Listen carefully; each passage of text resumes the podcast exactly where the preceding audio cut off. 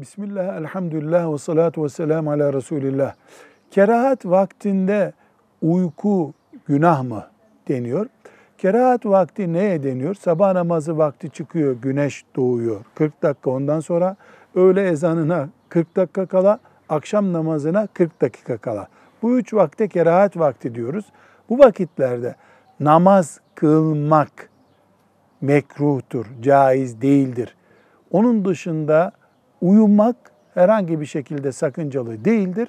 Ama akşam namazından önce uyumak, hemen o kerahat vaktinde uyumak, geç yatmaya, uykunun geç gelmesine sebep olur. Bu da sabah namazına kalkamamak gibi bir sonuç doğurur. Tehlikesinden dolayı o saatte uyunmasın denir.